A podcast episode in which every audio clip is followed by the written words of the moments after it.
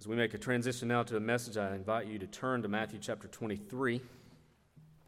Matthew chapter 23, we will be looking at the entire chapter together this morning. That may cause some of you a bit of anxiety because of the length of the chapter, but rest assured, we will get through it together. As we consider the Word of God this morning, let's pray. Lord, would you come and, by your present Holy Spirit, do what we can't do. Would you give us understanding that leads to change? Would you help us to see things that we normally don't see? Would you help us, Lord, to be convicted in ways that we need convicting? And Lord, would you help us to repent in areas where we must repent? Father, this is your word. We need it. We need to hear it. We need to be changed by it. So now, by the present Holy Spirit, would you bring about that hearing and change that would bring you glory? We pray this in Christ's name. Amen. You know, I wonder how many of us actually find our anticipation of something greater than the thing itself. Think about that for a minute. How often we find our anticipation of something greater than its reality. That happens in many examples in our lives. For example, how often have you been disappointed after purchasing something, only to find out that it didn't live up to all its hype? How many of you have been to a restaurant and you ordered a particular item on the menu, the picture's there, the description's there, but when it arrived in front of you for you to devour, you were a bit concerned, especially as your taste buds began engaging. It wasn't quite like the description. Or how often times this happens in people's lives where they are pursuing a particular job, employment, and once they get the job, they find out very quickly that it's not quite like they anticipated. Or maybe it's a relationship. Spend hours and days and weeks and months and years pursuing a particular individual only to find out that this person isn't quite like you thought. Their hair isn't always like it looks, right? Or even deeper things. Maybe a church. Maybe you're here today and you've been coming for a little time and you're thinking, I'm looking for a good church. Churches have often not met that mark of anticipation. Friend, we're glad you're here, but we are far from a perfect church. We will disappoint you, not intentionally. But think about that, how often our anticipation of something is enormous. It's large, and we crave and we look forward with hope and excitement only to later be discouraged and disappointed and frustrated. There are many examples in our lives when we face a discrepancy between something's appearance and something's reality. Things are not always as they appear. Sometimes that is unimportant. Sometimes it can be quite funny and comical. But other times it's very tragic. Nowhere is that more tragic and deadly than in our relationship with Jesus. Here in Matthew chapter 23, Jesus exposes the hypocrisy of the scribes and Pharisees, and he begins to confront them in their sin. Friends, listen, this is the point, I think, that needs to be stated in the entirety of Matthew chapter 23, and it's this. Nothing can be more damning and destructive than a religious hypocrite. Nothing can be more tragic and impactful than a religious hypocrite, one who professes with their mouth, but their hearts are far removed. Nothing can be more destructive to our individual relationships or our corporate testimony than for there to be hypocrisy in our midst. My desire and my prayer today as we open God's Word and as we walk through Matthew chapter 23 is that hypocrisy in our lives, your life, my life, would be exposed, and that by the grace of God, our hypocritical tendencies would be killed, destroyed. We would repent. That we would, by God's grace, seek to rid ourselves of hypocrisy because, friends, all of us are sinners, therefore all of us are hypocrites. Listen, this is what I want you to do as I sit and listen to this message today. I want you to think not about the person you think is glad that they're here because they need to hear this message. If that's already stirred up in your heart, friend, that only exposes your hypocrisy. If you're thinking to yourself today, man, I'm glad so-and-so's here, he's preaching on hypocrisy, they're such a hypocrite, they need this. Friend, you need this. I need this. So don't you for a moment think that this is for the other person. Friend, this is for you, and this is for me, because we need to be exposed so that we can walk in repentance.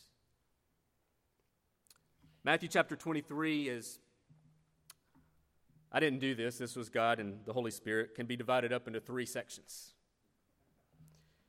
Verses 1 through 12, we see that the exposure of the hypocrisy is present. Jesus is exposing the hypocritical ways of the scribes and Pharisees. And then in verses 13 through 36, he clarifies and condemns their hypocrisy.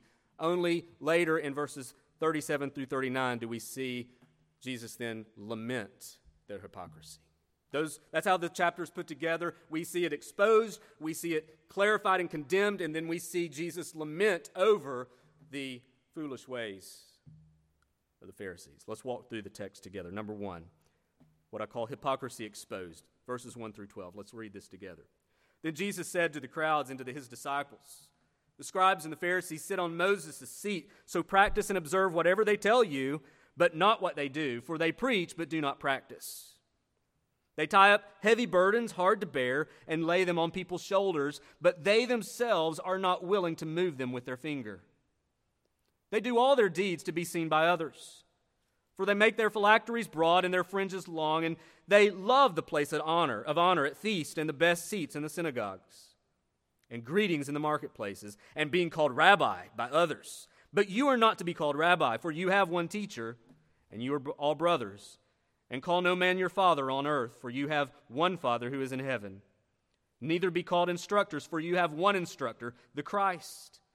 The greatest among you shall be your servant. Whoever exalts himself will be humbled, and whoever humbles himself will be exalted." In what would be Jesus' final public speech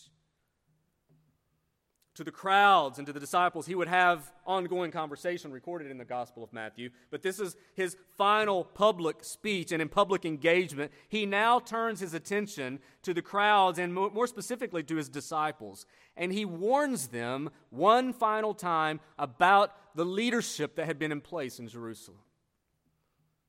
If there was ever a climax in the teaching ministry of Jesus, this was it. And just think about the tone of this text as we walk through it.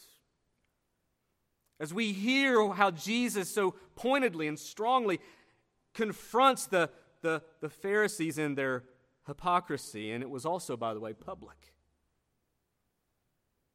And it demonstrates the serious nature of the sin involved. Hypocrisy is not something the Lord will simply tolerate. I want us to see a couple of important aspects about the hypocrisy here. As he exposes it, notice, first of all, the roots of the hypocrisy.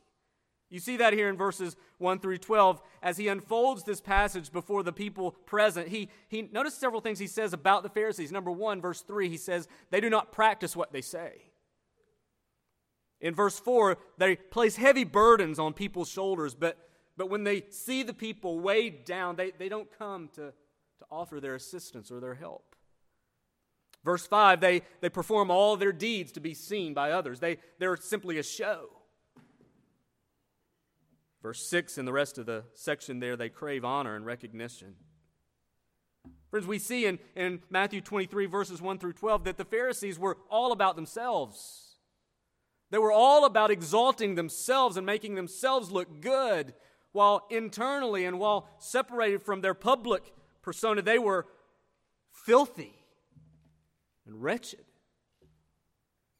They refused to submit to authority, although they claimed Moses' seat. They lacked integrity. They held others to a higher standard, but they would not live to that standard themselves. They lacked sympathy because when they would weigh people down with all of their laws and expectations, they would refuse to come along and help them when they were burdened. They lacked humility, simply wanting to be seen by others.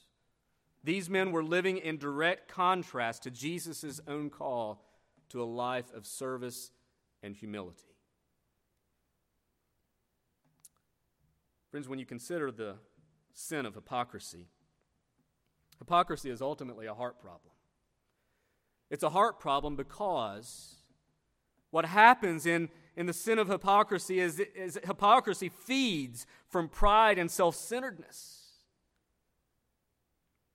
The Pharisees and scribes wanted to be seen as holy. They wanted to be elevated. They wanted to be exalted when in fact they were not.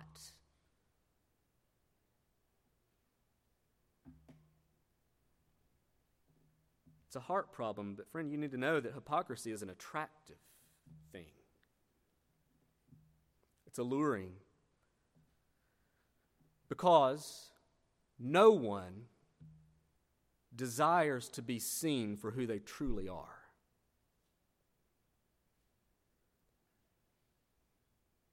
I mean, if we could go back and play the recording of your week, examine your texts, look at your messages, even see the motive of your heart. Would you want that video played? No one wants to be seen for who they truly are, and there's a disconnect here because the heart of the Pharisees, the hearts of the scribes were anything but hearts pursuing Christ. There's a root problem. But notice also the fruits. And really you see that in the rest of this chapter as Jesus begins through these woes. Verse 13, but woe to you scribes and Pharisees, hypocrites, for you shut the kingdom of heaven in people's faces. For you neither enter yourselves nor allow those who would enter to go in. Some of your translations have verse 14 there, or others have it as a footnote. It wasn't in some of the earliest, more accurate manuscripts, and so it's either one of the two places. But verse 15, woe to you scribes and Pharisees, hypocrites, for you travel across sea and land to make a single proselyte. And when he becomes a proselyte, you make him twice as much a child of hell as yourselves. Woe to you blind guides who say, if anyone swears by the temple, it is nothing, but if anyone swears by the gold of the temple, he is bound by his oath. You blind fools, which is greater, the gold or the temple that has made the gold sacred? And you say, if anyone swears by the altar, it is nothing, but if anyone swears by the gift that is on the altar, he is bound by his oath. You blind men, for which is greater, the gift or the altar that makes the gift sacred? So whoever swears by the altar swears by it and by everything on it. And whoever swears by the temple swears by it and by him who dwells in it. And whoever swears by heaven swears by the throne of God and by him who sits upon it. Woe to you, scribes and Pharisees, hypocrites, for you tithe mint and dill and cumin and have neglected the weightier matters of the law, justice and mercy and faithfulness. These you ought to have done. These you ought to have done without neglecting the others. You blind guides, straining out a gnat and swallowing a camel. Woe to you, scribes and Pharisees, hypocrites, for you clean the outside of the cup and the plate, but inside are full of greed and self-indulgence. You blind Pharisee, first clean the inside of the cup and plate, that the outside also may be clean. Woe to you, scribes and Pharisees, hypocrites, for you are like whitewashed tombs, which outwardly appear beautiful, but within are full of dead people's bones and all uncleanness. So you also outwardly appear righteous to others, but within you are full of hypocrisy and lawlessness. Woe to you, scribes and Pharisees, hypocrites, for you build the tombs of the prophets and decorate the monuments of the righteous, saying, if we had lived in the days of our fathers, we would not have taken part with them in shedding the blood of the prophets. Thus you witness against yourselves that you are sons of those who murdered the prophets. Fill up, then, the measure of your fathers, you serpents, you brood of vipers. How are you to escape being sentenced to hell?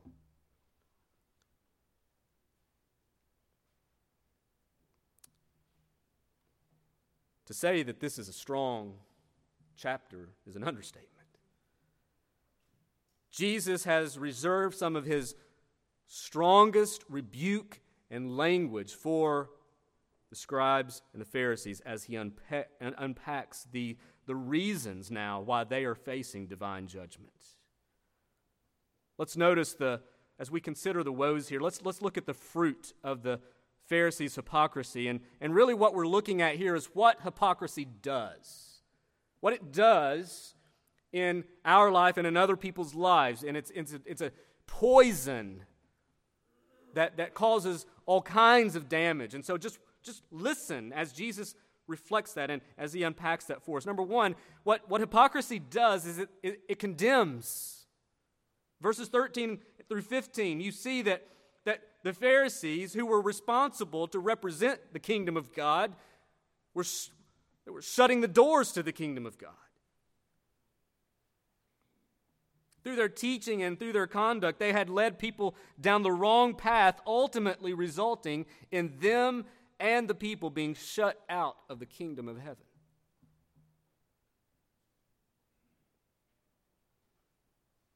Instead of teaching what the law clearly said, they had distorted the law and added to the law, thereby bringing condemnation instead of hope.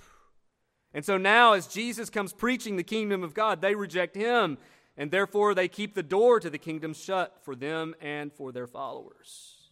J.C. Ryle said it this way about the hypocrite. He says, a hypocrite resembles an unskillful pilot. He does not perish alone. Think about the recent tragic events of airlines, and the one was in the French Alps that crashed where the pilot intentionally crashed the plane. His error did not only impact him. And here's the warning for you and for me. Here's the warning. Your version, stay with me, your version of Christianity will do one of two things. It will either lead people to the kingdom, or it will shut people out of the kingdom. It will not leave them neutral. Your version, your understanding of the gospel and of Christ will either draw people to the kingdom, or it will shut people out of the kingdom.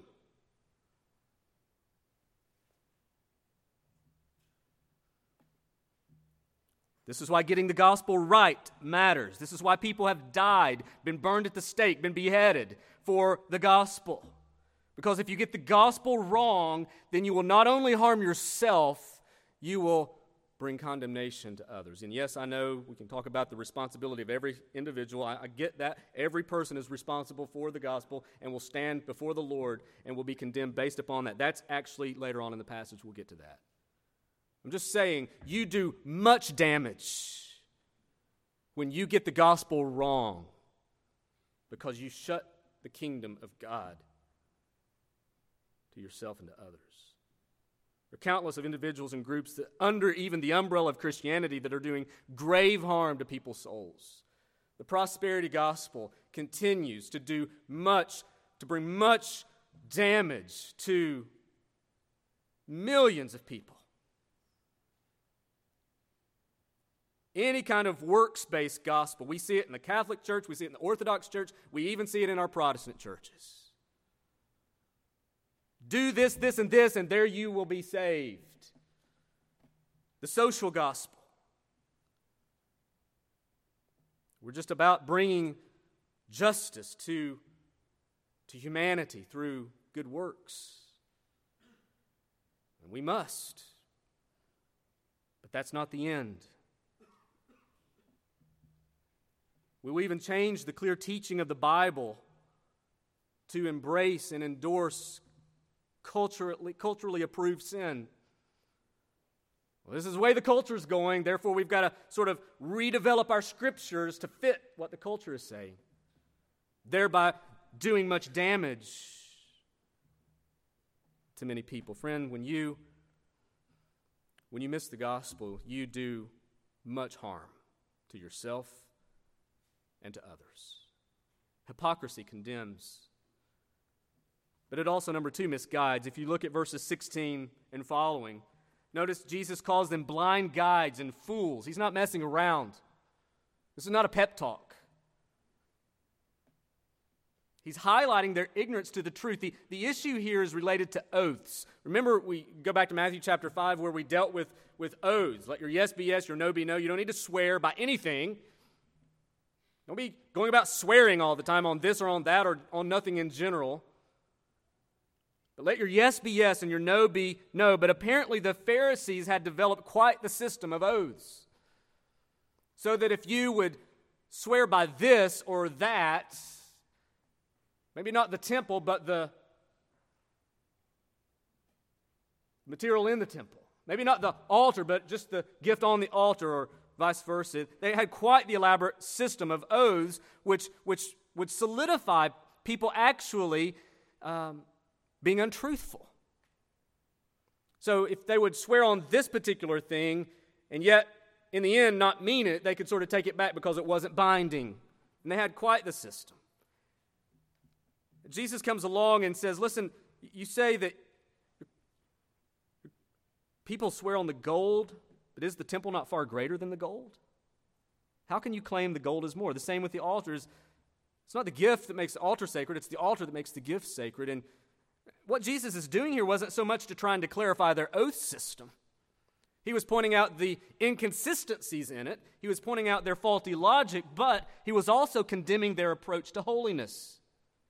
They had created a legalism, a legalistic set of rules of this and that through the practice of oaths that qualified holiness. And Jesus said, it's a train wreck. You're misguiding people that if they will do it this way or that way, God is pleased with them. Holiness isn't found in a legalistic set of rules or some distorted religious practice. Holiness is found elsewhere. It misguides. Hypocrisy misguides. They had come up with this elaborate system saying doing these things this way, but do you think for a minute they were practicing the rules that they were seeking to enforce? Number three, it neglects. Verses 23 and 24, you see Jesus says to them, "Woe, scribes and Pharisees, hypocrites, for you tithe mint, dill, and cumin, and have neglected the weightier matters of the law." See, the Pharisees were guilty of inverting divine priorities. They had given themselves tediously to certain commands, especially those that could be measured, and yet they were entirely negligent of the more significant commands, the weightier matters of the law. And we know that certain tithes were commanded in the Old Testament for many reasons, many for practical reasons. You can go to Leviticus 27, Deuteronomy 12 and 14, and see that for many of these ties, they were supporting the priesthood, certain religious ceremonies and festivals, and even it served as a means or a type of welfare to care for widows and orphans. So it had its place. Jesus is not saying, quit tithing. These you should have done. But what you did is you focused only on these things while neglecting all kinds of other responsibilities.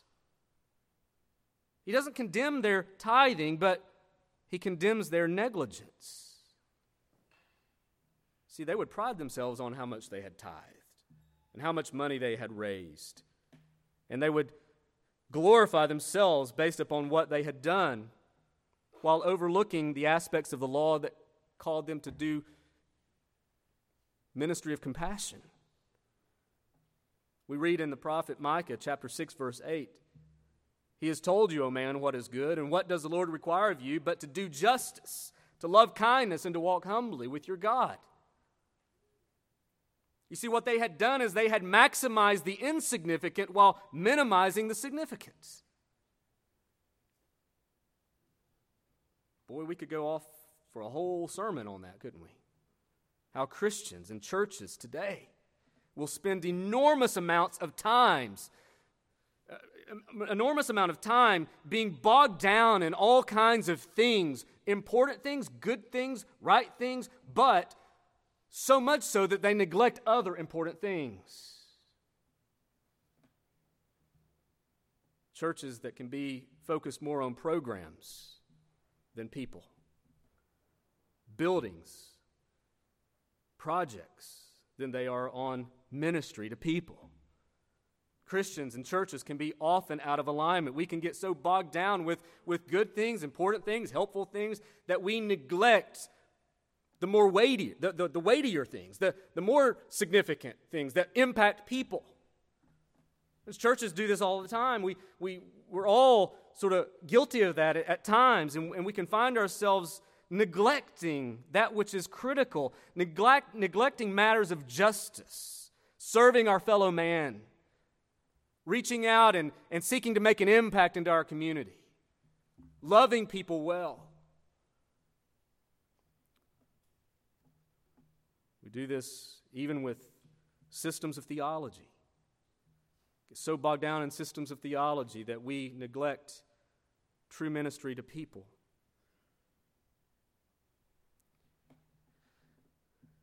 Hypocrisy leads us to neglect. It also deceives. Verses 25 and following.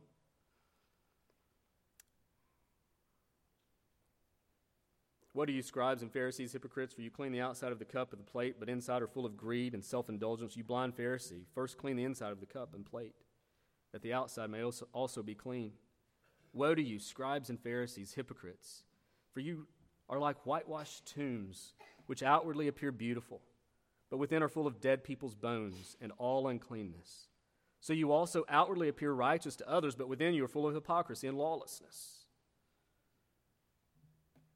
These next two woes really are very similar. And he's talking about those who really put on a mask. They put on a mask. Outwardly appear righteous and pious, but internally are filled with greed and self-indulgence. He makes reference to a whitewashed tomb, which was a grave kind of a gravesite that was ornate and beautiful on its outside. But if you were to open that, full of dead people's bones. Friends, hypocrisy leads people to be more concerned with appearances than reality. Marketing, right? You go to sell something, you polish it up. You clean it up. You want people to buy it. You want people to own it themselves. And so you do everything you can to present it flawless. We do the same things with ourselves. Outwardly appear righteous, but inwardly corrupt. Hypocrisy leads people to be more concerned with appearances than they are with reality. This is where you'll see Christianity detached from the heart, Christians given over to ritual and routine and religious habits without a true heart for the Lord. And listen, can I say this? There will be many a man and woman in hell with their Sunday school attendance pins and memory verse cards checked.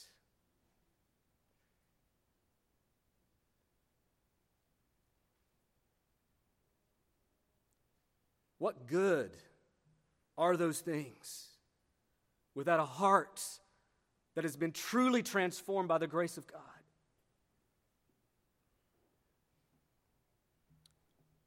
I'm for attendance and memorization, by the way, just in case you were wondering. But it's deceptive. And the thing you have to see, friends, is that this is so easy to see in other people. You can see a hypocrite a mile away, and you can nail them. You can say, look at that person. They're fake. They're phony. I really know them. I see them at school. I see them talking. I hear what they're saying. But they come into church all clean and polished. And friend, right now you're thinking about someone else, and quit thinking about someone else. You need to think about you, because you do the very same thing.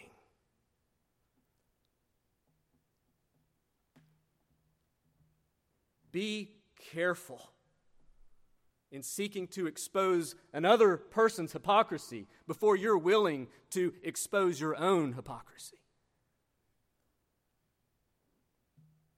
It deceives. It also undermines. Verses 29 through 32. The issue here basically is that the Pharisees had venerated the prophets by building elegant tombs and decorated them and as glorious memorials, saying, had we been back in those days, we wouldn't have been with those that would have killed the prophets. And Jesus says, actually, you're the sons of those who killed the prophets. You would have done the same thing. In fact, they were about to do the very same thing when they killed Jesus. They were seeking to, in their minds, protect the law, but rather were undermining it. They were seeking to in their minds, protect what they knew and thought was the truth, but rather were undermining it. They did this in many ways. That's hypocrisy exposed. But then you see hypocrisy condemned. And that's also found in verses 13 all the way down to verse 36. Woe after woe after woe after woe. A woe is a pronouncement of divine judgment. If you get a woe, it's not good. Right? It's not a good thing to have a woe pronounced against you, especially from the lips of Jesus. A woe is a signal for pending judgment. It's a pronounced curse. And the Pharisees are being publicly cursed at this point for their hypocrisy. And then in verses 33 through 36, listen, he says, for you serpents, you brood of vipers, how are you to escape being sentenced to hell? Justice is coming. Judgment is coming. Therefore, I send you the prophets and wise men and scribes, some of whom you will kill and crucify, and some you will flog in your synagogues and persecute from town to town, so that on you may come all the righteous blood shed on earth, from the blood of innocent Abel to the blood of Zechariah to the son of Berechiah, whom you murdered between the sanctuary and the altar. Truly, I say to you, all these things will come upon this generation. Jesus is setting the stage for what would become the destruction of Jerusalem, that he will unpack a little bit more in the next chapter. He's taken great pains to say, listen, there will be no escape for your sin. In fact, this coming destruction will make plain that God does not withhold his judgment even on his holy city, which is going to set the stage as a foreshadow of a greater judgment to come. If God will not spare his holy city, friends, do you think he will spare us? If God will act in judgments toward his own people and level the city and level the temple that was so central to his activity, then neither will he spare judgment from you and from me. Friend, this passage is a sobering reminder.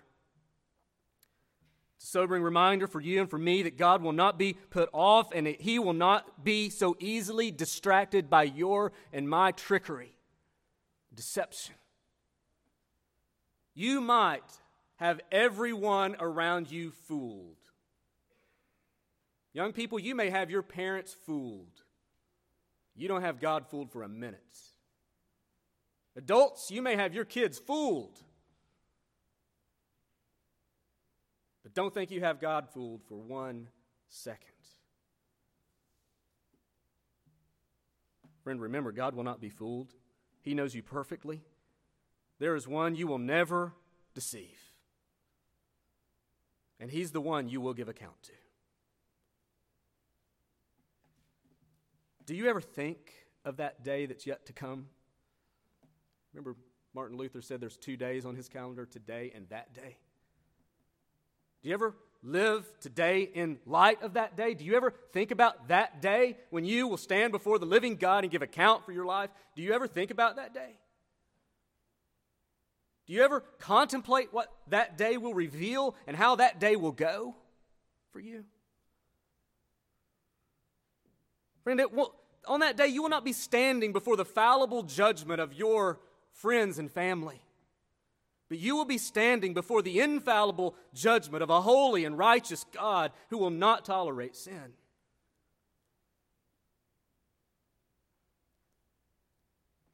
That day is coming.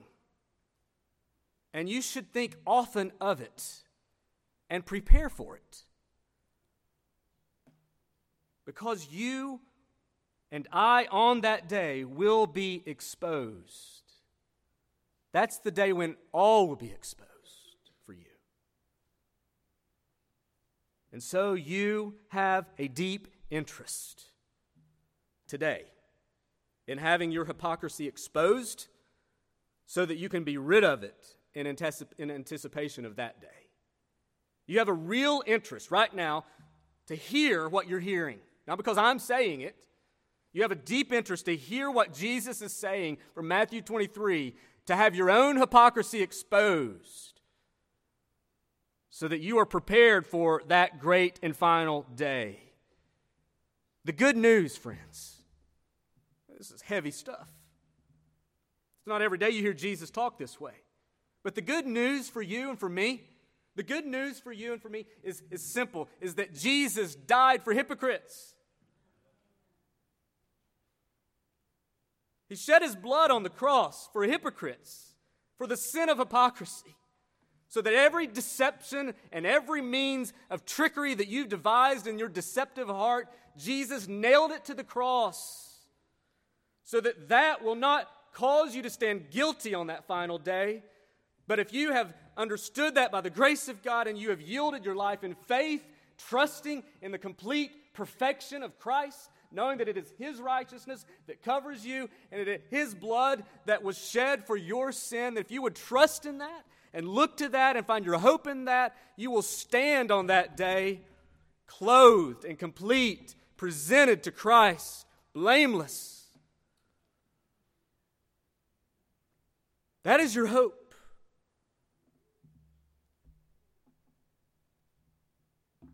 Hypocrisy will be condemned. Number 3, hypocrisy lamented.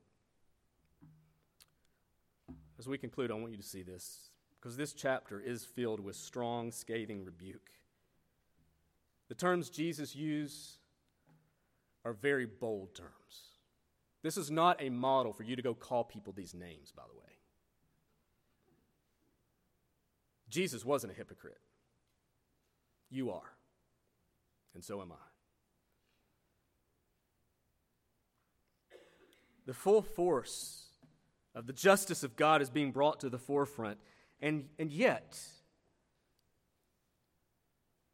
when you read all of this, in the midst of all of this judgment language and woe language and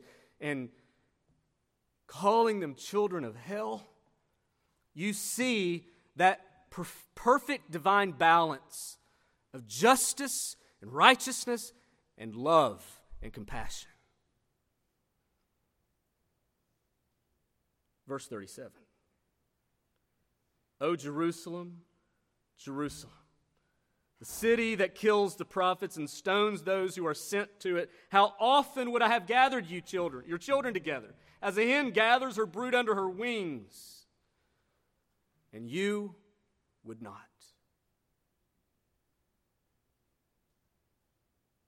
I loved you, Jerusalem. I care for you. How I long would have loved to have you come to me, but you would not. See, your house has left you desolate. For I tell you, you will not see me again until you say, blessed is he who comes in the name of the Lord. See, Jesus came into Jerusalem, and they said that about him, quoting Psalm 118. But there's coming a day when he will come again in a greater triumphal entry. I love what Lick Duncan said about this passage. He said, here is a picture of your God never to forget.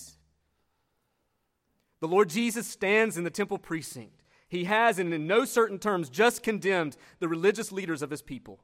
The most highly respected religious leaders of the land he has denounced as hypocrites. And with those denunciations still ringing in the ears of the crowd, he begins to openly express his heart, his broken heart, for the very people he has just condemned. His heart is breaking for those hypocrites and for the crowds around him, who in a matter of hours will be crying, crucify him, crucify him.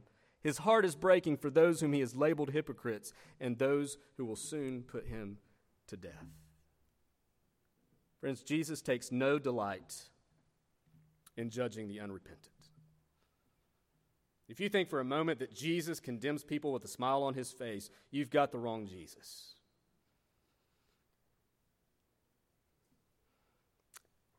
And notice where he places the blame. How often would I have gathered your children together as the hen gathers her brood under her wings? And you would not. They have no one to blame but themselves. Friend, when a man does not turn to Christ in faith, it is never the fault of God, but the fault of his own stubborn, unbelieving heart. To quote J.C. Ryle, he said, let us understand that the ruin of those who are lost is not because Christ was not willing to save them, nor yet because they wanted to be saved but could not, but because they would not come to Christ. When you stand before God to give account of your life, there will be only one person to blame for your condemnation if that's what you receive, and that is you. Friends, hypocrisy is a result of the condition we all have called sin. Some of us are better at it than others. The only difference is that some are pained by their hypocrisy, and they loathe it, and they repent. But there are others who are satisfied with it. Because after all, it's easier. It's not an easy thing to own up to your sin. And friend, there's coming a day when Jesus will come again. And on that day, every tongue will confess that he is Lord to the glory of the Father, either in joy and worship or in sorrow and terror. Friends, in life, there are many examples where you can see a divergence between appearance and reality. The examples are many.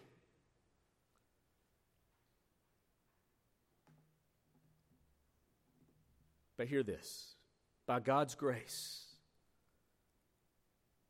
let those examples not include you. And that is only possible by the grace of God found in Jesus Christ. Let's pray. Lord God, we hear your word. It's a weighty word. It's a weighty word, Lord. It's a powerful word. It's a heavy word. But Lord, it's a word that we need to hear. It's a word that we need to hear, Lord, ourselves. God, would you forbid that we would not look to our own hearts today as we hear the truth of your word. Father, I pray for this church. God, that we would be a church where hypocrisy is regularly being exposed in our hearts and lives, and repentance is the norm. God, that we would be a congregation of individual people fighting to rid ourselves of hypocrisy. That we would be a corporate witness in this community fighting to rid ourselves of hypocrisy. That we would be transparent. And that we would know that only through repentance will you be pleased. So, Father, would you search our hearts? Would you expose us? Lord, help us not to see others this morning. Help us not to see others that we see hypocritical tendencies in. But Lord, examine our own hearts. Call us to repentance, Lord. Call us to see what we need to see and hear what we need to hear. Lead us to repentance.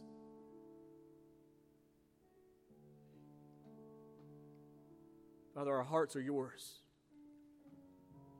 So would you move in them? Would you do the work that only you can do? Would you give us sight? Would you give us understanding?